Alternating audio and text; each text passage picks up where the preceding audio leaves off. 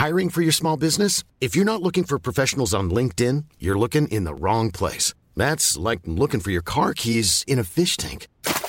LinkedIn helps you hire professionals you can't find anywhere else, even those who aren't actively searching for a new job but might be open to the perfect role. In a given month, over seventy percent of LinkedIn users don't even visit other leading job sites. So start looking in the right place. With LinkedIn, you can hire professionals like a professional. Post your free job on linkedin dot com slash people today. Many of us have those stubborn pounds that seem impossible to lose, no matter how good we eat or how hard we work out. My solution is PlushCare.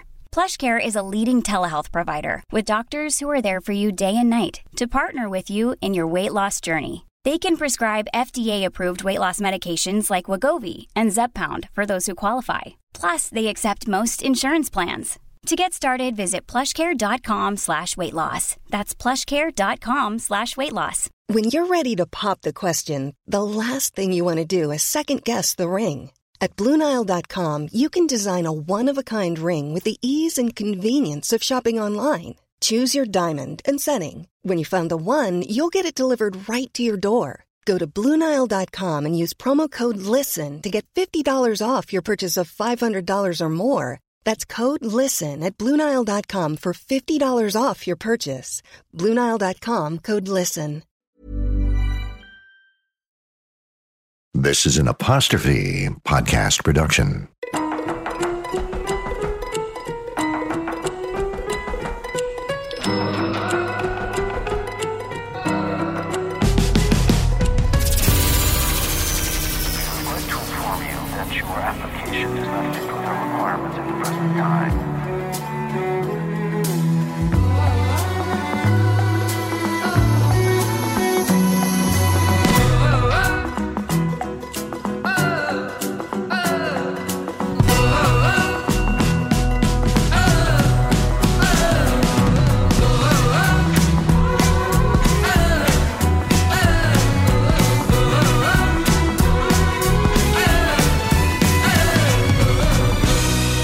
Is We Regret to Inform You, The Rejection Podcast.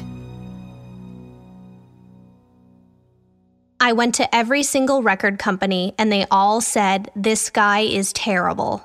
He's nothing. Jay-Z.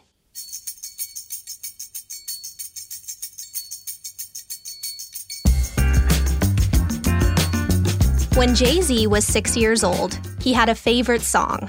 The Jackson Five's Enjoy Yourself.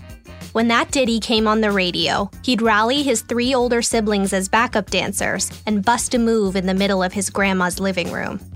It was the seventies, and the Jay-Z persona as we know it was still a decade away. He was known then by his given name, Shawn Carter. The Carters loved music. If it wasn't the Jacksons, it was the Temptations, the Ohio Players, or the Isley Brothers. His parents lined their Brooklyn brownstone with milk crates full of records. Jay-Z later said on Letterman, you either grow up in a family that plays instruments, or you're exposed to enough Stevie Wonder at a young age that it becomes who you are.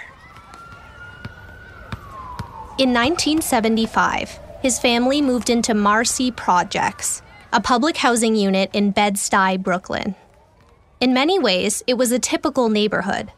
Shawn and his friends chased ice cream trucks, basketball titles, and girls.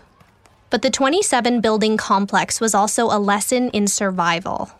Gunshots echoed down the hallways and surrounding streets most nights. The Carters had to quickly adapt to their new normal, learning where to be, where not to be, and how fast to duck when guns are drawn.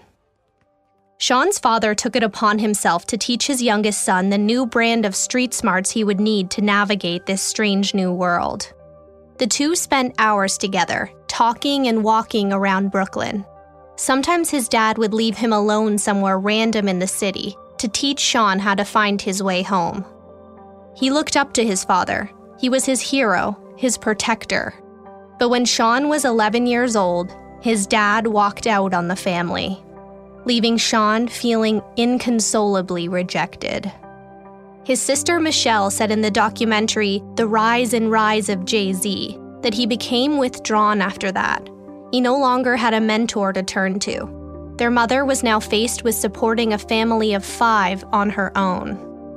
The pain was overwhelming, so Shawn Carter pulled out a notebook and started writing.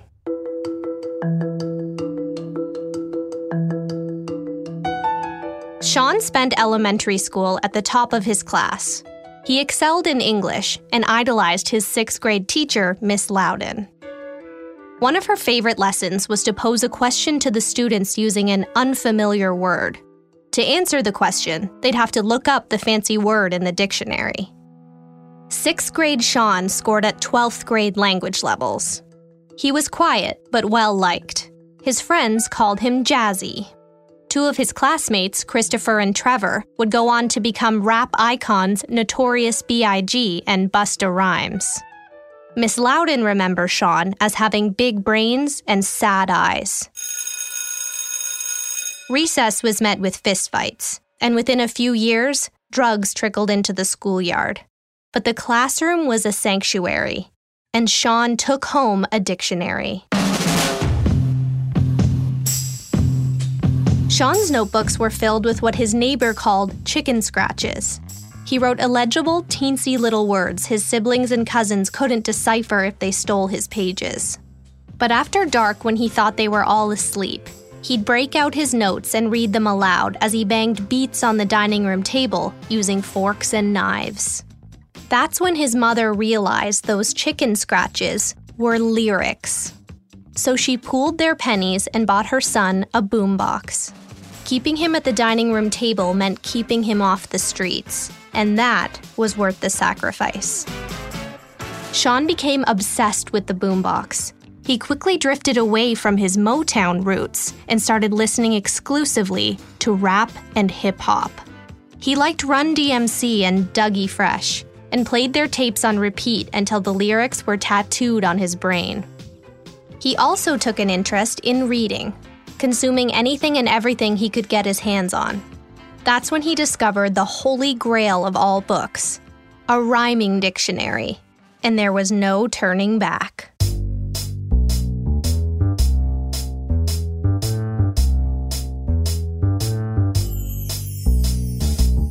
Every morning, Shawn would practice his rhymes in the mirror, perfecting his pronunciation and phrasing. Even in those earliest of days, his style was unique. It was relaxed and had an air of accessibility to it, something Vanity Fair writer Alex Blimes would later attribute to the way Jay-Z punctuates his sentences, often with pauses, sighs, or laughs. He started entering rap battles at school and winning. Coming second to Shawn was like coming fiftieth. He wouldn't stop until he was undefeated. Suddenly, word spread across the projects that young Shawn Carter was talented, and a fellow Marcy resident named Jaz-O was intrigued. Everyone in Marcy knew Jaz-O. He was one of the original Brooklyn rappers and the first rap artist in history to land a deal with E M I Records. Basically, he was the one everyone thought might actually make it. Jaz-O was older and more experienced than Shawn, but as soon as he heard Shawn rap, he knew he had major potential. So he took him under his wing, and the two started writing music together. When Jaz-O's first single dropped, he featured Shawn on the track and gave him a cameo in the music video. It was Shawn's in. If the album took off, he was already on E M I's radar. He could be next. That's when he officially dropped the name Shawn Carter and chose Jay-Z as his artist persona. Jay-Z came from the word Jazzy, his childhood nickname. The two-syllable hyphenate was in honor of his mentor, Jaz-O. And finally, it was an homage to his roots, Brooklyn. The J and Z subway trains rumbled through the borough every day, mere minutes from Marcy Projects. Jaz-O flew to London, England to record more of his album, and brought his protege, Jay-Z, along with him. But it quickly became clear that E M I had different plans for Jaz-O. He didn't fit the mold of what they were looking for in a hip-hop artist. They didn't want the King of Brooklyn. They wanted the Fresh Prince of Bel-Air. Jaz-O's relationship with E M I soured. His album flopped, and Jay-Z felt defeated. It showed Jay that even if you manage to do the impossible as a rapper and land a record deal, it still wasn't a guarantee. If Jaz-O couldn't make it, maybe Jay-Z couldn't make it either. He'd have to find another way to support himself.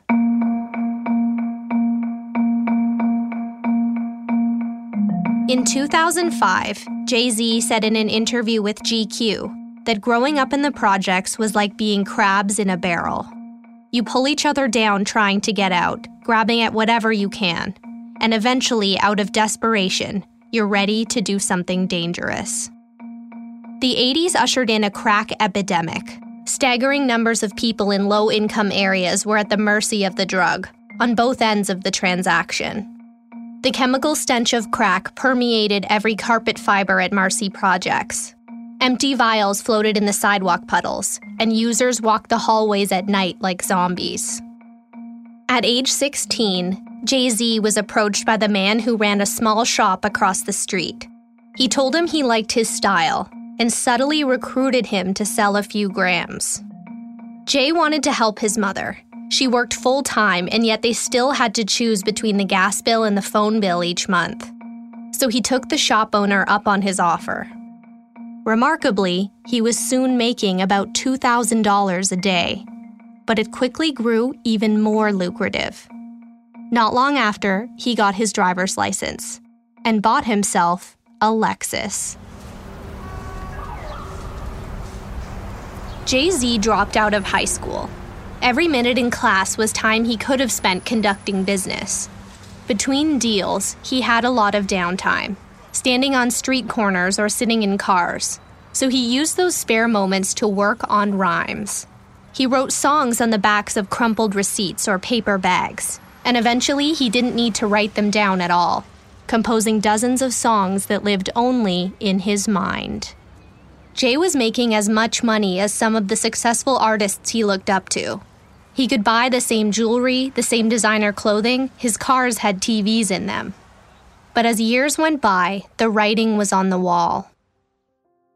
Jay-Z later said to Vanity Fair that at some point you have to have an exit strategy from the drug world, because your window is very small. You're either going to get locked up or you're going to die. A friend of his was a D J named Clark Kent. Clark Kent said that Jay-Z was the best rapper he'd ever heard, even better than his mentor, Jaz-O. He took it upon himself to try to convince Jay to leave the drug game and give the music industry another shot. So Clark Kent yanked Jay-Z off the corner and brought him over to his house.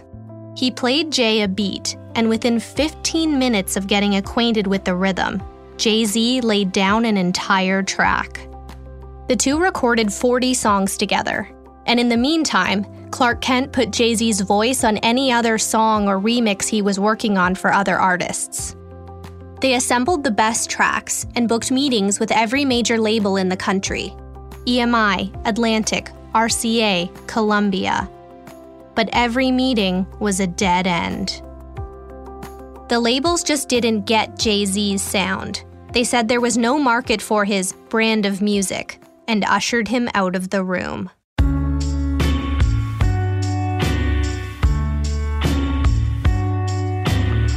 The more door slams Jay-Z faced from the music industry, the more appealing it became to keep selling drugs. Not only because of the obvious financial aspects, Jay later said, but because it would have put an end to the pain of the rejections. But D J Clark Kent wasn't going to give up on Jay-Z. He thought a professional manager might have a better shot at getting through to music labels. So he introduced him to a man named Damon Dash. Dash was a music manager from Harlem. Normally, Brooklynites don't get along with uptown folk, but Jay and Dash were kindred spirits and got along from day one. Dash booked him into every open mic, rap battle, and underground show that would take him. They traveled across the boroughs, and Jay quickly began developing a fan base. Then Dash connected Jay-Z with a rap trio called Original Flavor, who had secured a recording deal with Atlantic Records. The group was blown away by Jay, so they invited him to rap on one of their tracks called Can I Get Open? The song blew up, and when the group performed live, Jay's part stole the show. So he went on tour with Original Flavor. And along the way, executives from major labels began approaching Jay. They were interested in the kid from Brooklyn who could rap faster and yet clearer than any other rapper in the game. But by the time the actual meetings rolled around, those same executives always seemed to have a reason to back out. And the ink never met the paper. We'll be right back. Hiring for your small business? If you're not looking for professionals on LinkedIn, you're looking in the wrong place. That's like looking for your car keys in a fish tank. LinkedIn helps you hire professionals you can't find anywhere else, even those who aren't actively searching for a new job but might be open to the perfect role. In a given month, over seventy percent of LinkedIn users don't even visit other leading job sites. So start looking in the right place. With LinkedIn, you can hire professionals like a professional. Post your free job on linkedin dot com slash people today. There's never been a faster or easier way to start your weight loss journey than with PlushCare. PlushCare accepts most insurance plans and gives you online access to board-certified physicians who can prescribe F D A-approved weight loss medications like Wegovy and Zepbound for those who qualify. Take charge of your health and speak with a board-certified physician about a weight loss plan that's right for you. Get started today at plush care dot com slash weight loss. That's plush care dot com slash weight loss. plush care dot com slash weight loss. Hey, it's Ryan Reynolds, and I'm here with Keith, co-star of my upcoming film, If, only in theaters May seventeenth. Do you want to tell people the big news? All right, I'll do it. Sign up now and you'll get unlimited for fifteen dollars a month and six months of Paramount Plus Essential Plan on us. mint mobile dot com slash switch. Upfront payment of forty-five dollars equivalent to fifteen dollars per month. Unlimited over forty gigabytes per month. Face lower speeds. Videos at four eighty p. Active Mint customers by five thirty-one twenty-four get six months of Paramount Plus Essential Plan. Auto renews after six months. Offer ends May thirty-first, twenty twenty-four. Separate Paramount Plus registration required. Terms and conditions apply if rated P G. Since two thousand thirteen, Bombas has donated over one hundred million socks, underwear, and T-shirts to those facing homelessness. If we counted those on air, this ad would last over one thousand one hundred fifty-seven days. But if we counted the time it takes to make a donation possible, it would take just a few clicks. Because every time you make a purchase, Bombas donates an item to someone who needs it. Go to bombas dot com slash A C A S T and use code ACAST for twenty percent off your first purchase. That's bombas dot com slash A C A S T, code ACAST.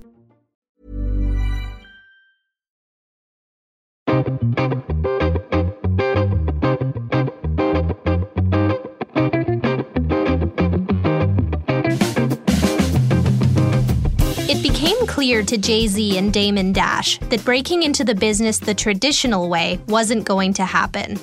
They weren't going to leave Jay's success in the hands of label heads who might never see enough potential in rap artists. So they made a business decision.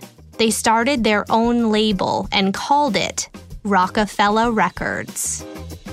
The name Rockefeller was a historically iconic New York name. It represented money and status, but it was also a white name, so they made a few adjustments.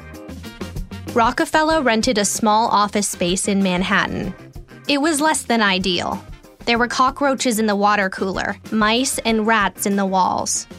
They went from radio station to radio station trying to get D Js to play Jay's songs. But no matter how many times they called or how many tapes they sent, Rockefeller's records weren't given any airtime. So they started printing C Ds themselves and selling them out of the trunks of their cars. As Billboard magazine later said, if there was one thing a boy from Marcy Projects knew, it was how to push product. But to the rest of the world, they pretended they'd made it. They traveled around in a limo and wore leather Jay-Z jackets, getting attention anywhere they could. And suddenly, people on the rap scene wanted to know what Jay-Z was wearing, who was in his entourage, and what he was drinking. Usually, champagne.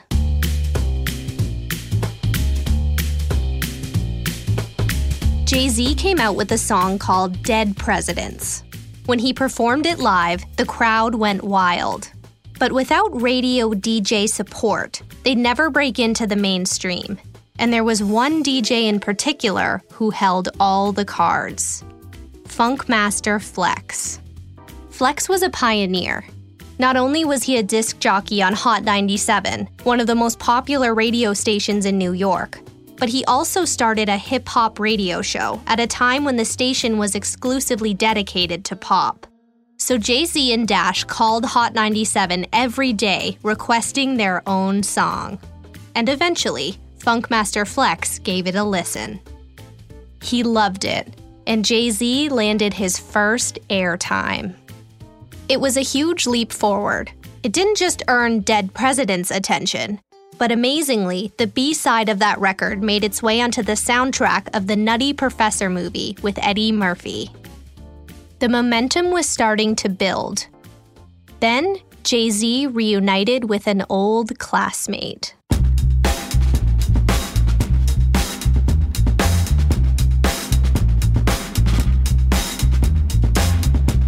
Notorious B I G, also known as Biggie Smalls, was on the ascent of his career. He'd already come out with major hits in Juicy and Big Papa. Biggie heard Jay's music and reached out to reconnect. Jay and Biggie had two main things in common. They were both Brooklyn boys, and neither of them wrote down their lyrics. So they bonded instantly and became inseparable. Jay had only released singles up until that point, but he was putting together his first album called Reasonable Doubt, and he featured Biggie's vocals on one of the tracks. The record was autobiographical. As Billboard later put it, it told a harrowing coming-of-age story in a way people who'd never heard of the Marcy Projects could understand. Reasonable Doubt earned Jay tremendous respect. It was heralded as lyrically brilliant and an instant classic. That is, to the rap inner circle. Despite Biggie's cameo, the album never broke the mainstream. But someone unexpected came knocking. As Reasonable Doubt circulated Brooklyn, the president of label Island Def Jam appeared at Rockefeller's doorstep. He wanted to make a deal. Instead of trying to poach Jay away from his own label, he proposed a partnership and offered to purchase a third of Rockefeller's business for one point five million dollars. It was a good deal. Jay-Z would retain majority ownership of his music, but have a major label's resources behind him. Sold. But in that time, Biggie Smalls was shot and killed in a drive-by shooting in Los Angeles. It would go down as one of the biggest tragedies in hip-hop history. Jay was inconsolable. He lost his mentor and lost his direction. It was a familiar feeling. Suddenly, there was a void in the hip-hop world grieving fans wanted desperately to fill. And all eyes turned to Jay-Z.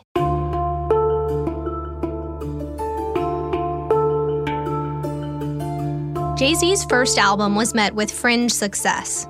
It didn't appeal to the broader market. So as he ventured into his next record, he decided to recalibrate his thinking and lean into the mainstream. And in nineteen ninety-seven, his second album, titled In My Lifetime Volume one, was released. The record featured a single called Always Be My Sunshine. Jay-Z took a page out of Puff Daddy's playbook and sampled it with smooth R and B. They produced a music video showing Jay in a bright green suit and sunglasses, standing in front of colorful screens surrounded by choreographed dancers. Needless to say, it wasn't the Jay-Z fans had come to respect. It made him look like a sellout, and the album paled in comparison to his first. It was a difficult time for Jay-Z. Not only was he still grieving, now he was embarrassed too. But he still had one thing going for him. Because of the success of Reasonable Doubt, the rap community didn't lose complete faith in his abilities as an artist. But they did sit back and think, maybe he isn't the next Biggie Smalls.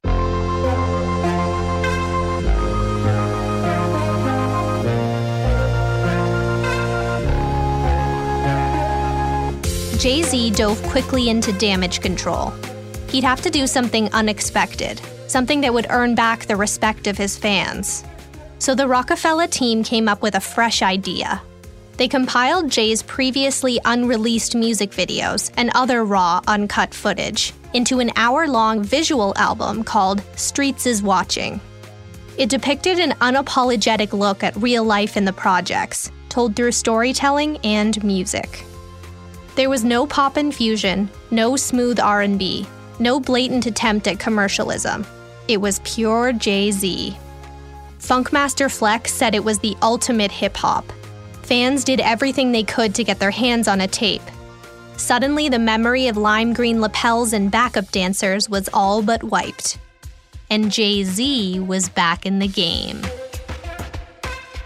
The success of Reasonable Doubt and Streets Is Watching was undeniable, but Jay-Z was still miles from mainstream recognition, unlike Puff Daddy, aka P. Diddy. Diddy was getting prime Hot ninety-seven airtime and was heading out on a major world tour featuring Lil' Kim, Busta Rhymes, and Usher, among others. And he extended an invitation to Jay-Z. It was an honor and a major opportunity. So Jay-Z and the Rockefeller crew joined the Puff Daddy and the Family tour. The show was an elaborate production, but behind the scenes was less than glamorous. Sometimes Jay's dressing room was a bathroom stall, and with so many names on the bill, his set kept getting shorter and shorter. So halfway through the tour, Rockefeller bowed out.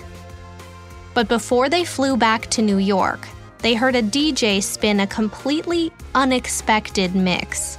It was a song from the Broadway musical, Annie.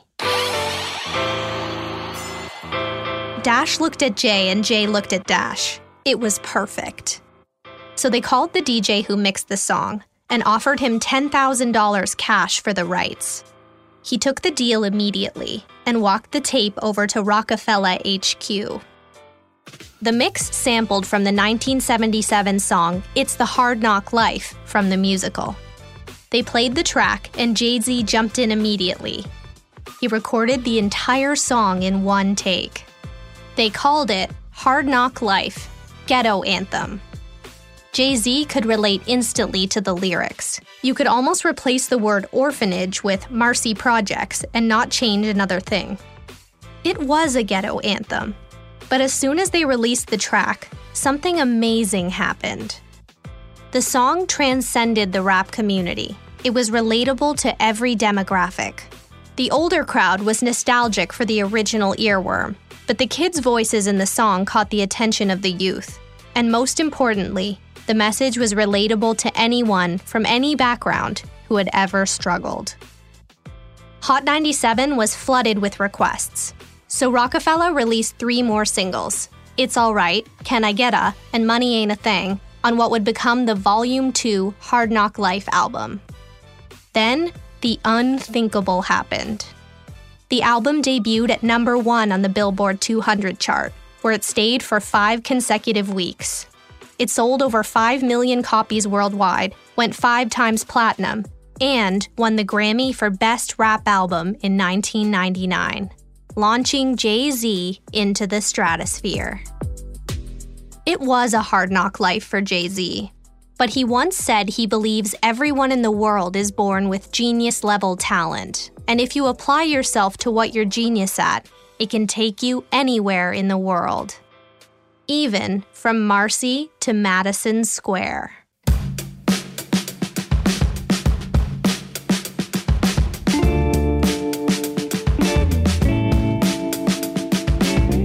Jay-Z climbed a ladder in a very difficult industry to break into, and he was given a boost up to the first rungs or a helping hand from higher ones by many important people in his life, like Jaz-O, D J Clark Kent, Damon Dash, and Biggie Smalls. As someone once said, when you've made it in your own industry, you owe it to send the elevator back down. These people did that for Jay-Z. Even his time selling drugs on the street taught him two important lessons he carried with him throughout his career. First, Jay-Z said it taught him how to quickly evaluate people, so you know which ones to get away from and which ones to take with you.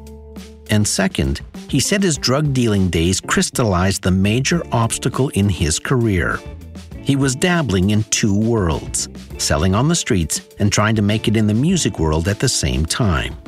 He realized that to make it in music, he had to fully commit. A lot of people never find success because they don't fully commit. Hedging bets, dipping a toe, or dividing your attention rarely works, no matter what you try and tell yourself.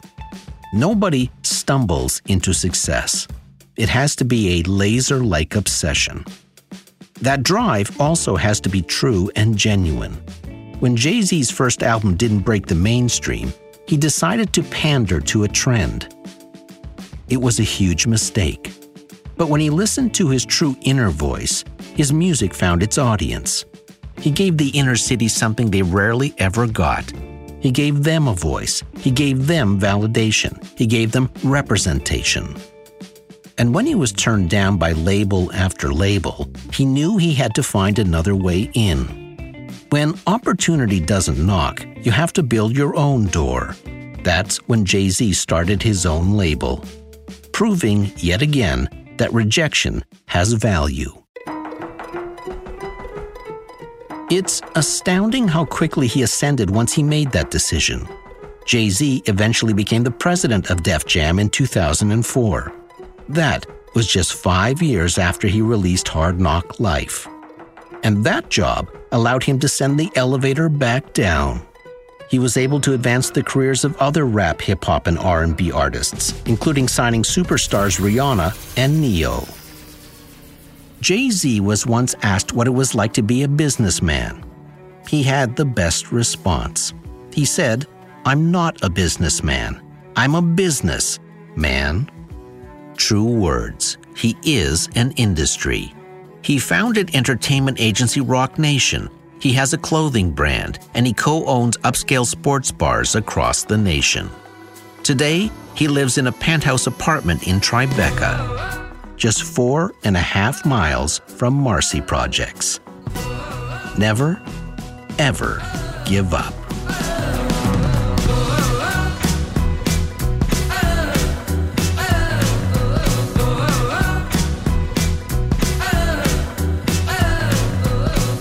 Shawn Corey Carter, Grammy Awards, twenty-two.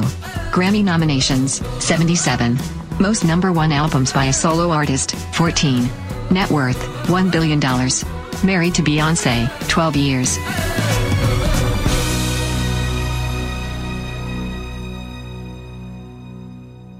The Rejection Podcast is an Apostrophe Podcast production and is recorded in an Airstream mobile recording studio. This episode is hosted and written by me, Sydney O'Reilly. Research, Jillian Gora. Producer, Debbie O'Reilly. We regret to inform you that this series is engineered by Keith Oman.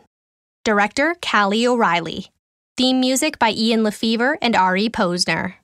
Major sources for this episode are listed in the show notes on our website, apostrophepodcasts.ca slash rejection. Follow us on social at apostrophepod. If you're interested in advertising on our show, click Advertise with us on our site. This series is executive produced by Terry O'Reilly. See you next time. Even when we're on a budget, we still deserve nice things.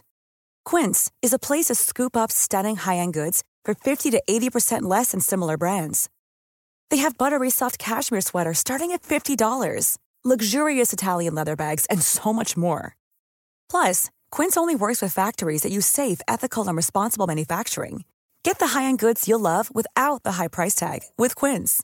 Go to quince dot com slash style for free shipping and three sixty-five day returns.